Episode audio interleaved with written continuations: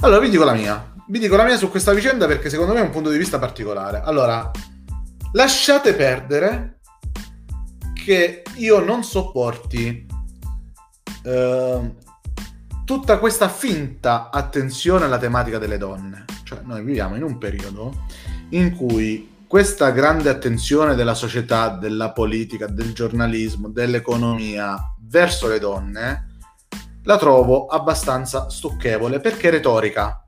Cioè è una cosa molto ostentata, molto pubblicizzata, molto conveniente per chi la sposa e l'applaude, ma la trovo appunto vuota retorica, neanche retorica utile, eh, retorica che fa bene, vuota retorica. Cioè siamo in un momento della storia in cui il formale rispetto delle differenze di genere, il, la formale attenzione per la questione della parità di genere delle donne è di gran lunga più importante del fattuale rispetto di queste tematiche, di queste prerogative. Cioè, Oggi è più importante partecipare al dibattito su uh, questa questione utilizzando la vuota retorica piuttosto che essere veramente attenti alle faccende che sono veramente importanti. Cioè, ditemi voi, no? Ma se davvero la questione delle donne fosse così importante e ci se ne dovesse occupare davvero, quanti sono gli aspetti della vita di una donna all'interno della società italiana che meriterebbero un dibattito attento e serio e forse anche poi delle conseguenti azioni politiche.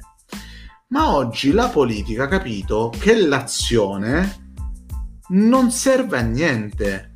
Guardate Letta, fa prima annunciare la distribuzione del reddito con la tassa sui ricchi piuttosto che farne una proposta di legge in Parlamento.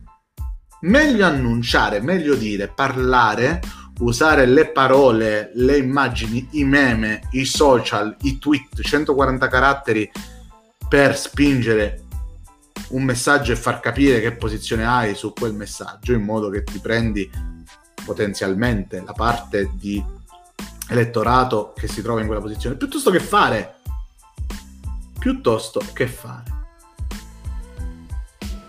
e allora io trovo che questo tema, che è diventato particolarmente sensibile, è un tema che può danneggiare chi non ha destrezza nel maneggiarlo. Faccio un esempio. Io non ho destrezza nel maneggiare questo argomento. Ancora non ci ho capito niente dei vari pronomi che si devono utilizzare.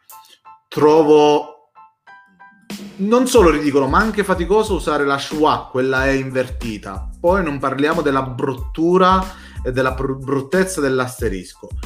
Io sono troppo um, d'animo, mh, mm, come possiamo dire, controcorrente, eh, non sono molto... non riesco ad allinearmi in questo racconto eh, che si sta facendo della questione femminile. Quindi per me tutto quanto quello che vedo è vuota retorica e trovo che il tema sia così sensibile che può essere usato come un'arma di propaganda, come un'arma pubblicitaria, e Salvini è buono, e Salvini è cattivo, è fascista, è nazista, e può essere usato anche come arma di eh, delegittimazione, eh, di, di ingiuria, di attacco, anche sul piano lavorativo. Quando ho visto la storia di Aurora dei Jackal e ho le conseguenti dimissioni del personaggio che veniva raccontato in quella storia, ho detto, cavolo, eh, assurdo. Cioè nel 2021, in questo momento storico, questo pazzo arriva lì al tavolo, dice una cosa del genere, non ci credevo, però mi sembra che Aurora dei Jackal, gli stessi Jackal non facciano di queste operazioni e il personaggio si era dimesso, quindi ho detto, vabbè, è successo questo. Poi ho pensato un po' e ai miei pensieri che riflettevano, sì, però cavolo, non è un tribunale. Mm, non mi sembra tanto giusto, anche perché questa polemica è stata fatta a ridosso di un evento che ha raccolto nel corso del tempo milioni e milioni di euro per la ricerca contro, per combattere la terribile malattia del cancro e ha danneggiato quell'evento perché poi ha fatto ritirare anche dei veri e propri codardi.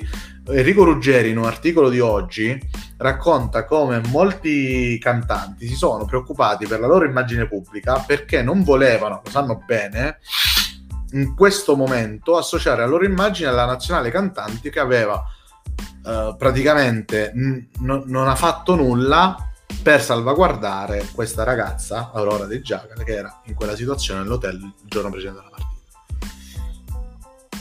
E devo dirvi che eh, il commento di questi che riservo a questi personaggi non può essere né di condanna né di ammirazione.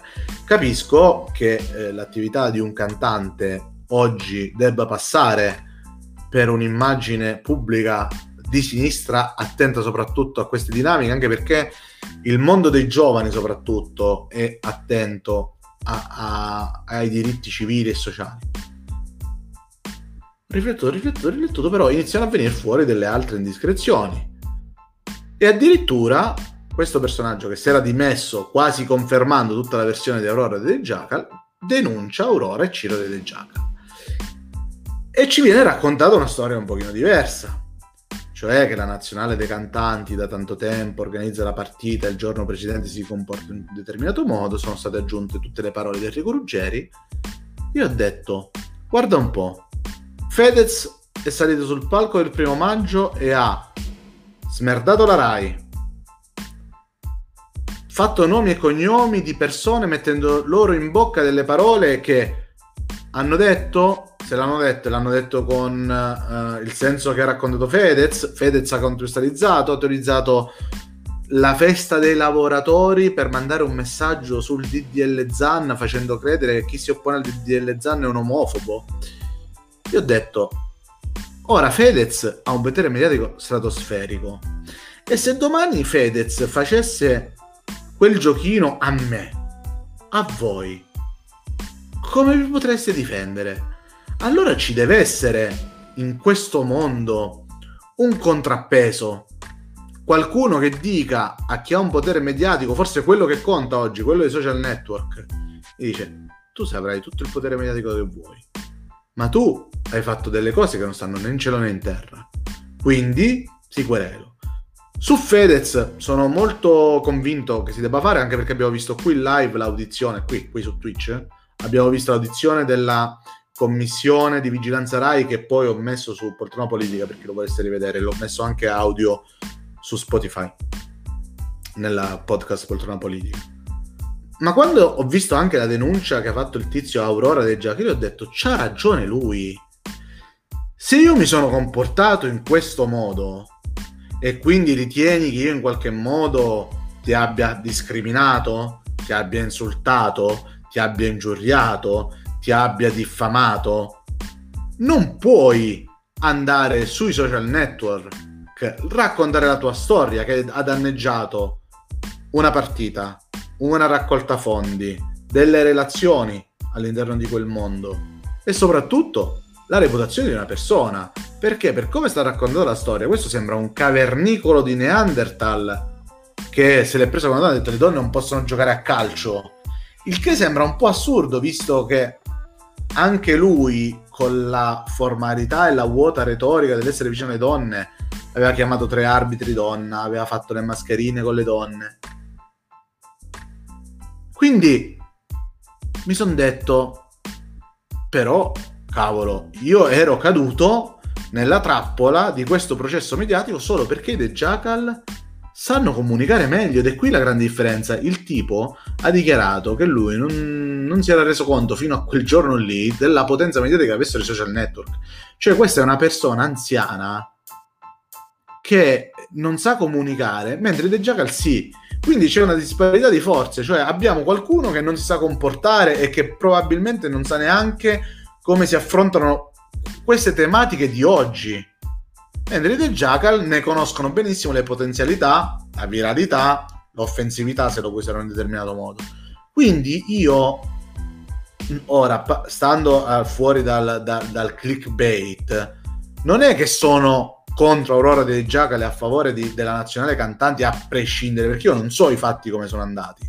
Però ritengo che sia molto più importante di questo fatto del, del, del cavernicolo che va lì e dice una donna di alzarsi e andarsene, sia molto più importante che chi ha il potere mediatico che conta oggi, che purtroppo non è filtrato, non è istituzionale, cioè non lo stai facendo da un'emittente televisiva che c'ha il direttore di rete, che c'ha sopra il direttore di, di tutto cosa, il, il finanziatore, l'imprenditore, eccetera. Quindi ci sono delle responsabilità che alla fine limitano certi comportamenti No, sui social tu l'unico ricorso che puoi fare veramente è quasi a Zuckerberg che se ne sbatte della vicenda. E quindi per me è veramente pericoloso parteggiare per una parte solo perché ha ragione senza guardare a quello che può essere veramente pericoloso, cioè gli influencer che si sentono decisi in terra, giustizieri sociali a mezzo tweet, a mezzo story, a mezzo post. Quindi, per fortuna, c'è una persona che ha reagito e ho visto i video di Matteo Flora, che saluto ovviamente, che ne fa una questione di reputazione della, della RAI e ne fa una questione di reputazione della Nazionale Cantanti. Eh, non sono d'accordo con lui, seppur lui sia un esperto di reputazione, e non perché per me eh, la RAI difendendosi, la nazionale cantante difendendosi e quindi facendo querela uh, migliora la sua, come possiamo dire, mi, reputazione, che comunque è già profondamente danneggiata, è perché la RAI è un servizio pubblico e se tutto quello che ha raccontato il direttore di Mare in commissione vigilanza RAI è vero, è ovvio che la conseguenza debba essere una querela, ma soprattutto perché oggi il danno fatto alla Rai è fatto alla Rai, ma forse Fedez la prossima volta ci ripensa. Ed è uscita fuori negli ultimi giorni anche la polemica che a Fedez quando vuole si censura perché ha dei contratti dove non può criticare banche e assicurazioni. Ma è Fedez che decide quando essere artista e quando essere imprenditore e quando essere influencer. Se a me faccio un esempio delle pizze surgelate cameo non me ne importa niente e qualcuno mi dicesse guarda tu sul tuo canale puoi dire tutto quello che ti pare, ma non parlare male delle pizze cameo, che tra l'altro mi piacciono. Faccio un esempio assurdo. Quindi, se a me delle pizze cameo non me ne frega niente, accetto questo contratto di rapporto lavorativo. Ora, ehm, il discorso, essendo ora in live, guardando, spiacendo i commenti che adesso leggerò, è ovvio che non esca limpido, pulito, organico, eh, con le connessioni logiche giuste. Però credo che il senso sia chiaro, cioè puoi avere pure ragione, ma devi esercitare il potere che hai con prudenza. E secondo me moltissimi influencer oggi non esercitano la prudenza e il buon senso ma vanno un po' all'arrembaggio perché male che va si è fatta pubblicità. O nel caso dei Jackal di Fedez la pubblicità è secondaria. Guardate non è che si possono accusare Fedez e Jackal di aver cercato pubblicità sul palco con la partita del cuore. Però sicuramente se tu sei vittima di un attacco sessista diventi una donna simbolo cioè, anche tu, Fedez, diventi un po' l'esponente, tant'è vero che la destra lo dice, ora il vostro esponente di sinistra è Fedez. Ecco, queste dinamiche secondo me sono importanti da bloccare molto più della tutela della reputazione di una partita del cuore o di una reputazione di un'azienda che sì, può essere danneggiata da Fedez e magari con la denuncia sembra anche quasi che loro censurino gli artisti, ma tanto questa è un'immagine che già si è diffusa a seguito di tutta la vicenda. Iago, ecco.